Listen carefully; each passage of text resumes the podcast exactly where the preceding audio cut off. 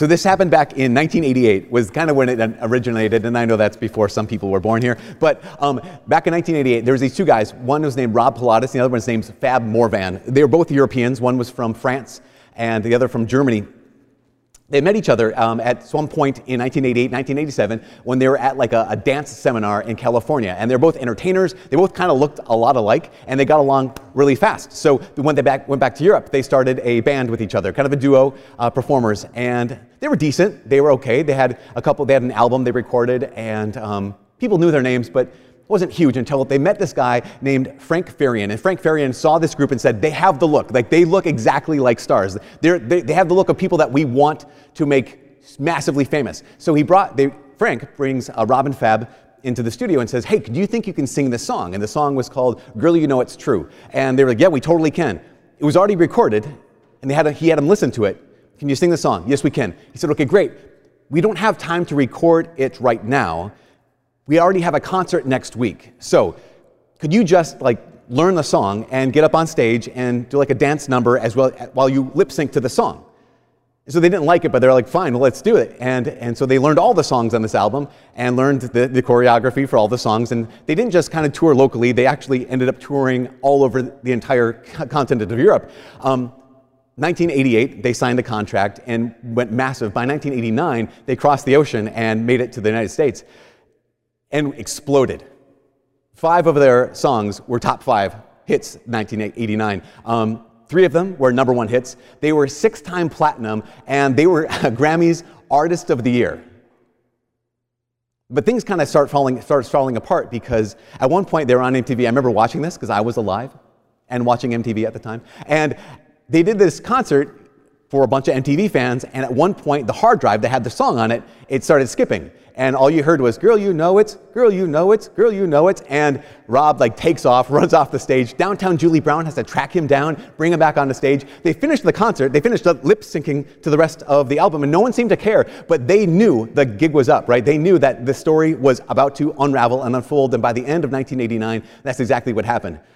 They were exposed to have having been like basically imposters. In fact, the band's name, Milli Vanilli, you guys know Milli Vanilli? Have you ever heard of this? Okay, so some of you who are older, we know, Milli Vanilli is like synonymous with fakes. It, it, the, the name, the term is synonymous with a poser. It's synonymous with a phony. It's synonymous with being an imposter.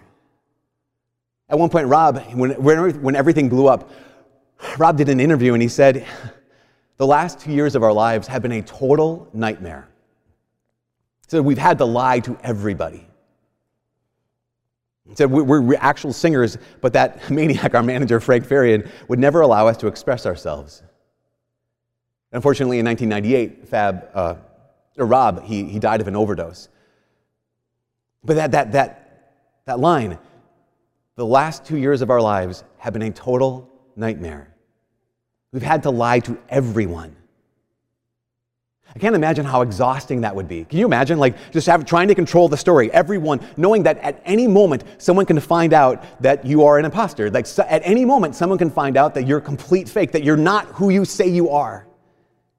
And so you have to control everything. You have to control the, other people's opinions. You have to control the situation. You have to control the results. You have to control the outcomes. And you live in constant, you know the truth, you live, and you live in constant fear of the truth. Because the truth is, again, that you're, you're an imposter.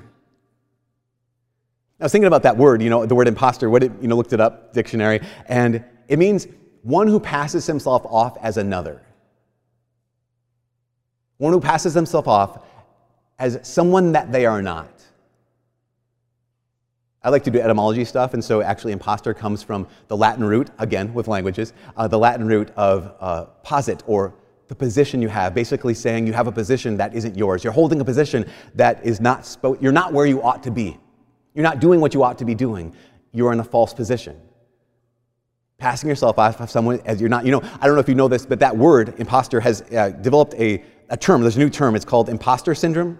Maybe you've heard of imposter syndrome. Imposter syndrome is, is this feeling that actually over 70% of Americans, 70% of people around the world experience this thing called imposter syndrome. And it's this, this feeling of inadequacy, this feeling of, I, at some point, people are going to find out that I shouldn't have the job I have. This imposter syndrome is it, it hits almost all of us where we realize that we know the truth about ourselves and we wonder how long is it going to take for them to find out. And, I mean, this is the last Sunday before finals, and so a number of people right now this week are graduating. And if you've already graduated, you know this experience of like getting your degree and going into the workforce, and you're wondering like how soon will they realize that I don't know what I'm doing? or if you've ever gotten a promotion at work you were good in this one job, so they gave you a different job, and you're wondering, like, how long until they realize that I can't handle this? Or maybe you're in a place where people think, like, wow, you're a great mom, you're a great dad, you're, you're, you're a great Catholic, and you just keep having this fear of, like, okay, when will they figure out that I'm just scraping by? When will they figure out that I am not who they think I am? And I've been thinking a lot about this idea of imposter because of a character who's in a lot of the, lot of the nativity stories. He wasn't in the gospel today, but his name's King Herod. We, we know Herod the Great. And Herod the Great is an incredible example of an imposter. In his early life, he was first the governor of Galilee. His brothers were kind of rulers around the rest of Judea, the rest of Israel. But at one point, they all died off, and so the Roman Senate named Herod the Great to be the basileia, or, or the, the king of Judea. So he was known as the king of the Jews. And so here's the, here's the thing Herod knew that he wasn't actually the legitimate king of the Jews. He knew that, that he he knew that he was just named that by the Roman occupiers of the Holy Land.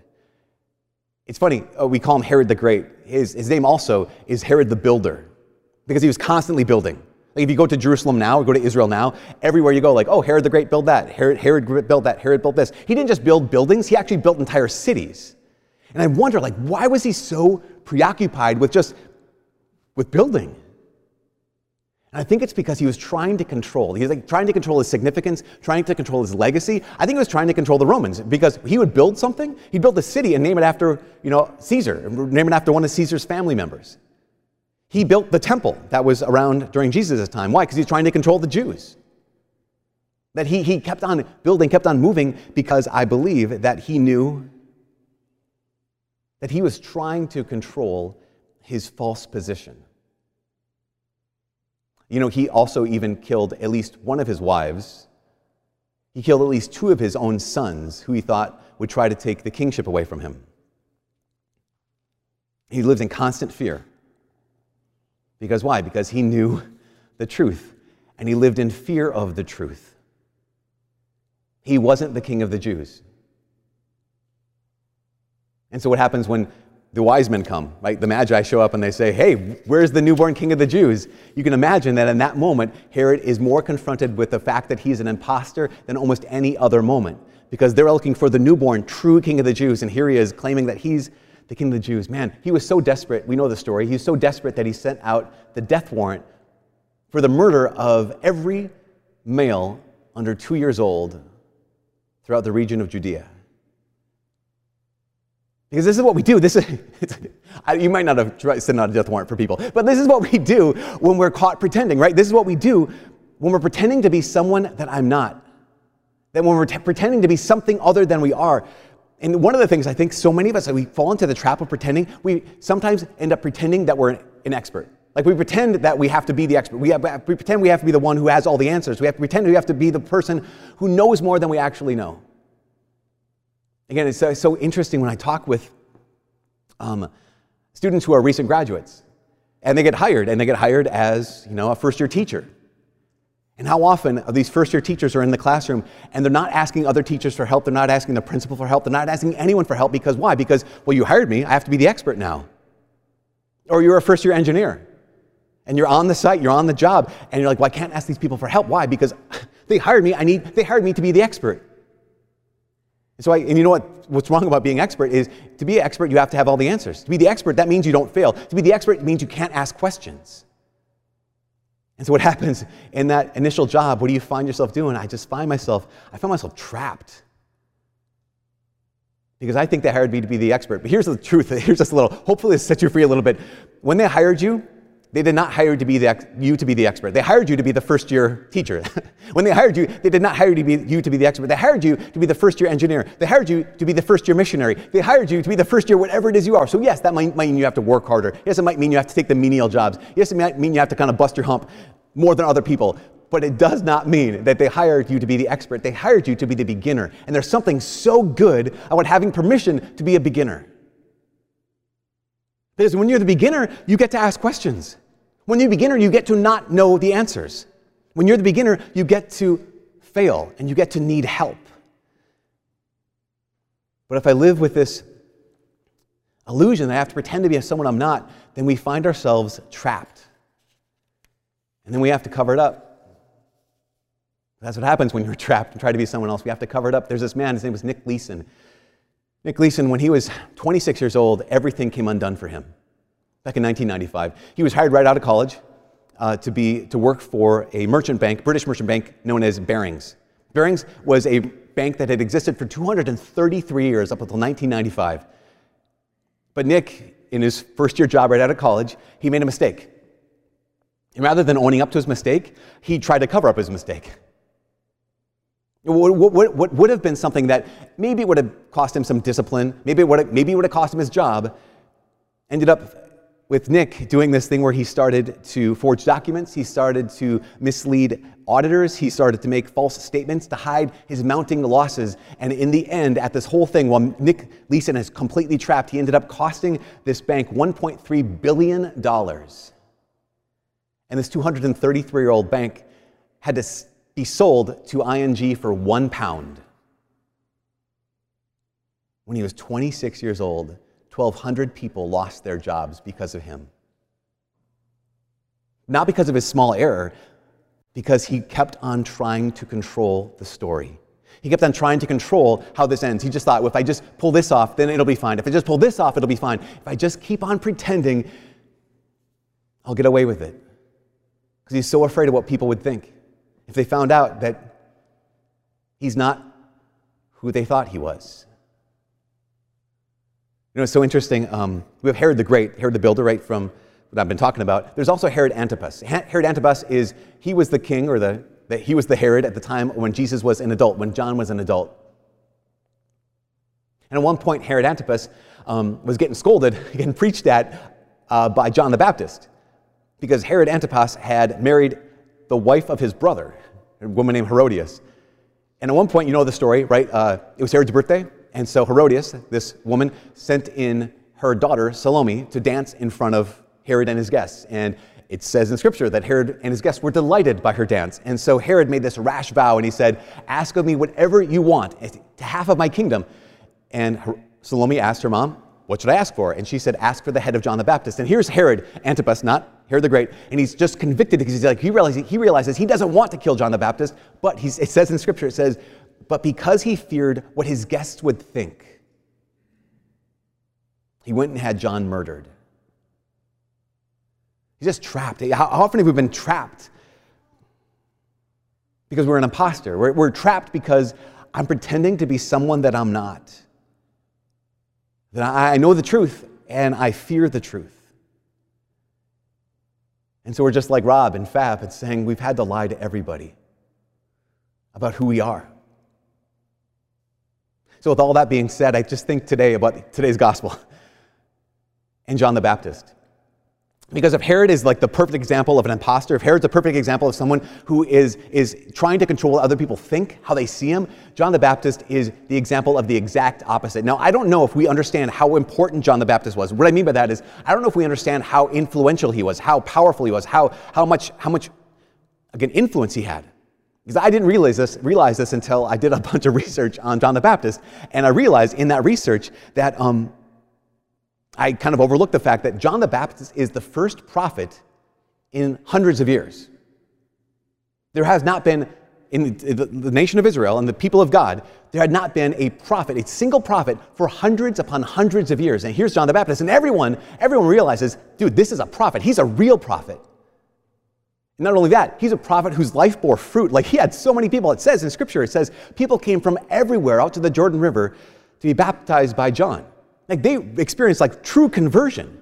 Not only Jewish people, it said even Roman soldiers, like the occupiers of Israel, would go to John and say, John, what do we have to do? Like, how do we convert our lives?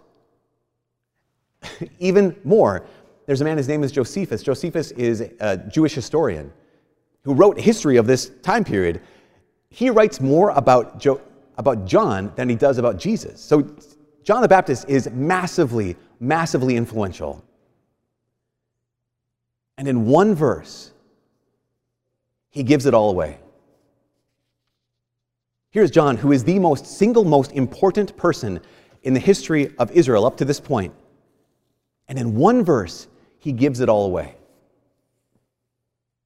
When the scribes and the priests come to John and say, Are you the Christ? He responds with these, these three simple words. He just says, I am not.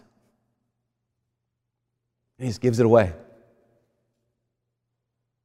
I, I wonder sometimes if, if John was ever tempted to kind of like let people believe that maybe he was.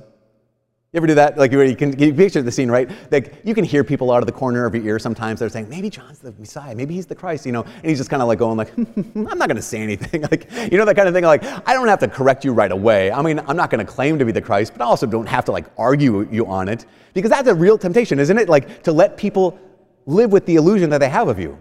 You ever have that temptation where you just, you, I just want to, sure, I'll let people live with that illusion that you are someone that you're not. It's not that bad. I'm not just, I'm not, I'm not going to correct you, but we fall into this trap of impression management. We have to just kind of manage how people see us. Just, we can control how they see by controlling what they see. We can control how they see us by controlling who they see.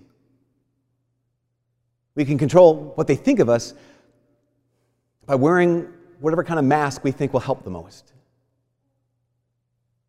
But that's it's a trap. It's such a trap. Our pal St. Francis de Sales, remember from the Roadmap series, he says this about it. He's about masks. He says, he says, Don't let people make friends with the mask you wear, because then they will be friends with your mask and not you. Don't let people be friends with the mask you wear because then they'll be friends with your mask and not you. So, Herod, the impostor, he knew the truth and he feared the truth. But John the Baptist, he knew the truth and he was free in the truth of being able to say, No, I am not. Because you can't lose what doesn't belong to you. No one can take away from you. No one can steal what doesn't belong to you. And nothing that you know and accept about who you are not and who you are can ever be used as a weapon to bring you down. And again, this, it's important to know this. Nothing you ever know about yourself and accept about yourself, about who you are and who you're not, can ever be used as a weapon against you to bring you down. Because John knew here's who I am not I'm not the Christ, I'm not Elijah, I'm not the prophet. But he also knew who he was. He's like, yeah, I, I'm not the, the message, I'm the messenger. I'm the voice, I'm not the word. I'm the I'm the, the, the guest of the bridegroom. I'm not the bridegroom. And I think it's just so powerful when we can say that, when we can just have that freedom of being able to say, I know the truth and I live in the freedom of the truth. It's what St. Paul is saying in the second reading today. What's he say? These hard words. He says, uh, Rejoice always, pray unceasingly, in all things give thanks. And at some point, I want to do like want to say more about that, but but I've been reflecting on these words because they I always come back to this Thessalonians. It's so so powerful. Rejoice always, pray unceasingly, in all things to give thanks. And I want to do that. Like I all day, I'm like, yeah, do that. Rejoice always, pray unceasingly, in all things give thanks. But I recognize something in myself. I recognize that that when I'm stressed, I stop. When I'm like nervous about something, I stop rejoicing always. I stop praying unceasingly, except for Lord, help me right now. Like I stop doing all those things and I think about what makes me most stressed. And I got a little confession tonight. What makes me most stressed is this, like literally right now, uh, preaching. It makes me so, I get, you guys, I'm the worst person to live with or be around, like before I have to give a homily or before I have to preach or give a talk. Like I'm so like preoccupied in my head. And whenever I tell someone that, they're like, wow, why are you so, so anxious? Why are you so stressed? I'm like, because I just want to, I want to do well. And here's what they always say, like grandma types. They always say, grandma types say this. They say, I'm sure it'll be just fine. Or after the fact, like after Mass, they were like, that was just fine. Okay, I don't know. like when it comes to time, I mentioned this a couple weeks ago. There are some people when it comes to being on time that like early is on time, on time is late, late is unacceptable, that kind of thing. I'm more like on time is on time. I'm more like generally speaking in the general ballpark is on time. But when you have the standard of like excellence, you have the standard of like, no, this should be awesome. When someone says it was just fine, you're like, you're basically saying I suck. Like that's kind of, that's how it feels, right? Because you just, you want to be excellent. And so, so, I know so many of you are the same way when it comes to a lot of stuff in life. You're like, no, just fine is not just fine. Average is not passing. It is excellent or failure. But the truth is, maybe it is just fine. maybe it was just average. And maybe it's just okay. See, John the Baptist, he could hear the truth and be free in the truth. So why can't we hear the truth? And maybe it is. That was just fine. And be free in that truth. Rather than try to be someone that we're not. Rather than me try to be someone that I'm not. I think we can escape this in two ways. One is gratitude. Gratitude always, gratitude's always the answer. Like gratitude is the way we escape from so much of the stuff that gives us so much stress. Gratitude is the way we can escape from being an imposter because it's like, no, I'm going to tell the truth of what I'm not and what I don't have, and the truth of who I am and what I do have. And I'm going to give thanks to the Lord for that. Just like it's so clear and something we can do at any moment. But the other, the other thing that sets us free from imposter syndrome, that sets us free from even holding on to clinging to the idea that I have to pretend to be someone I'm not is something deeper than gratitude. It's called grace. And this is the last thing. What does grace look like in this? I think it looks like sitting right where you are and placing yourself under the Father's gaze. It's just that it's the grace of being able to just be where you are and who you are and who you are not, and just place yourself under the Father's gaze and let Him look upon you and delight in you. Let him look upon you and rejoice in you. You realize that scripture says again and again and again, it says, I delight in you, my daughter. I delight in you, my son. I rejoice in you. Here's the thing the Lord God, the Father, under his gaze, he rejoices over you unceasingly. So, what does that mean? That means that you get to rejoice beneath his gaze unceasingly. So, this week,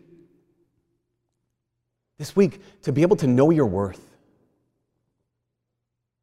to know that the Father speaks over you as he looks upon you, as he gazes on you and says, You are worth the life and the death of my Son. And I rejoice in you to place yourself beneath the gaze of the Father and realize that He rejoices unceasingly in the fact that you are His son, that you are His daughter.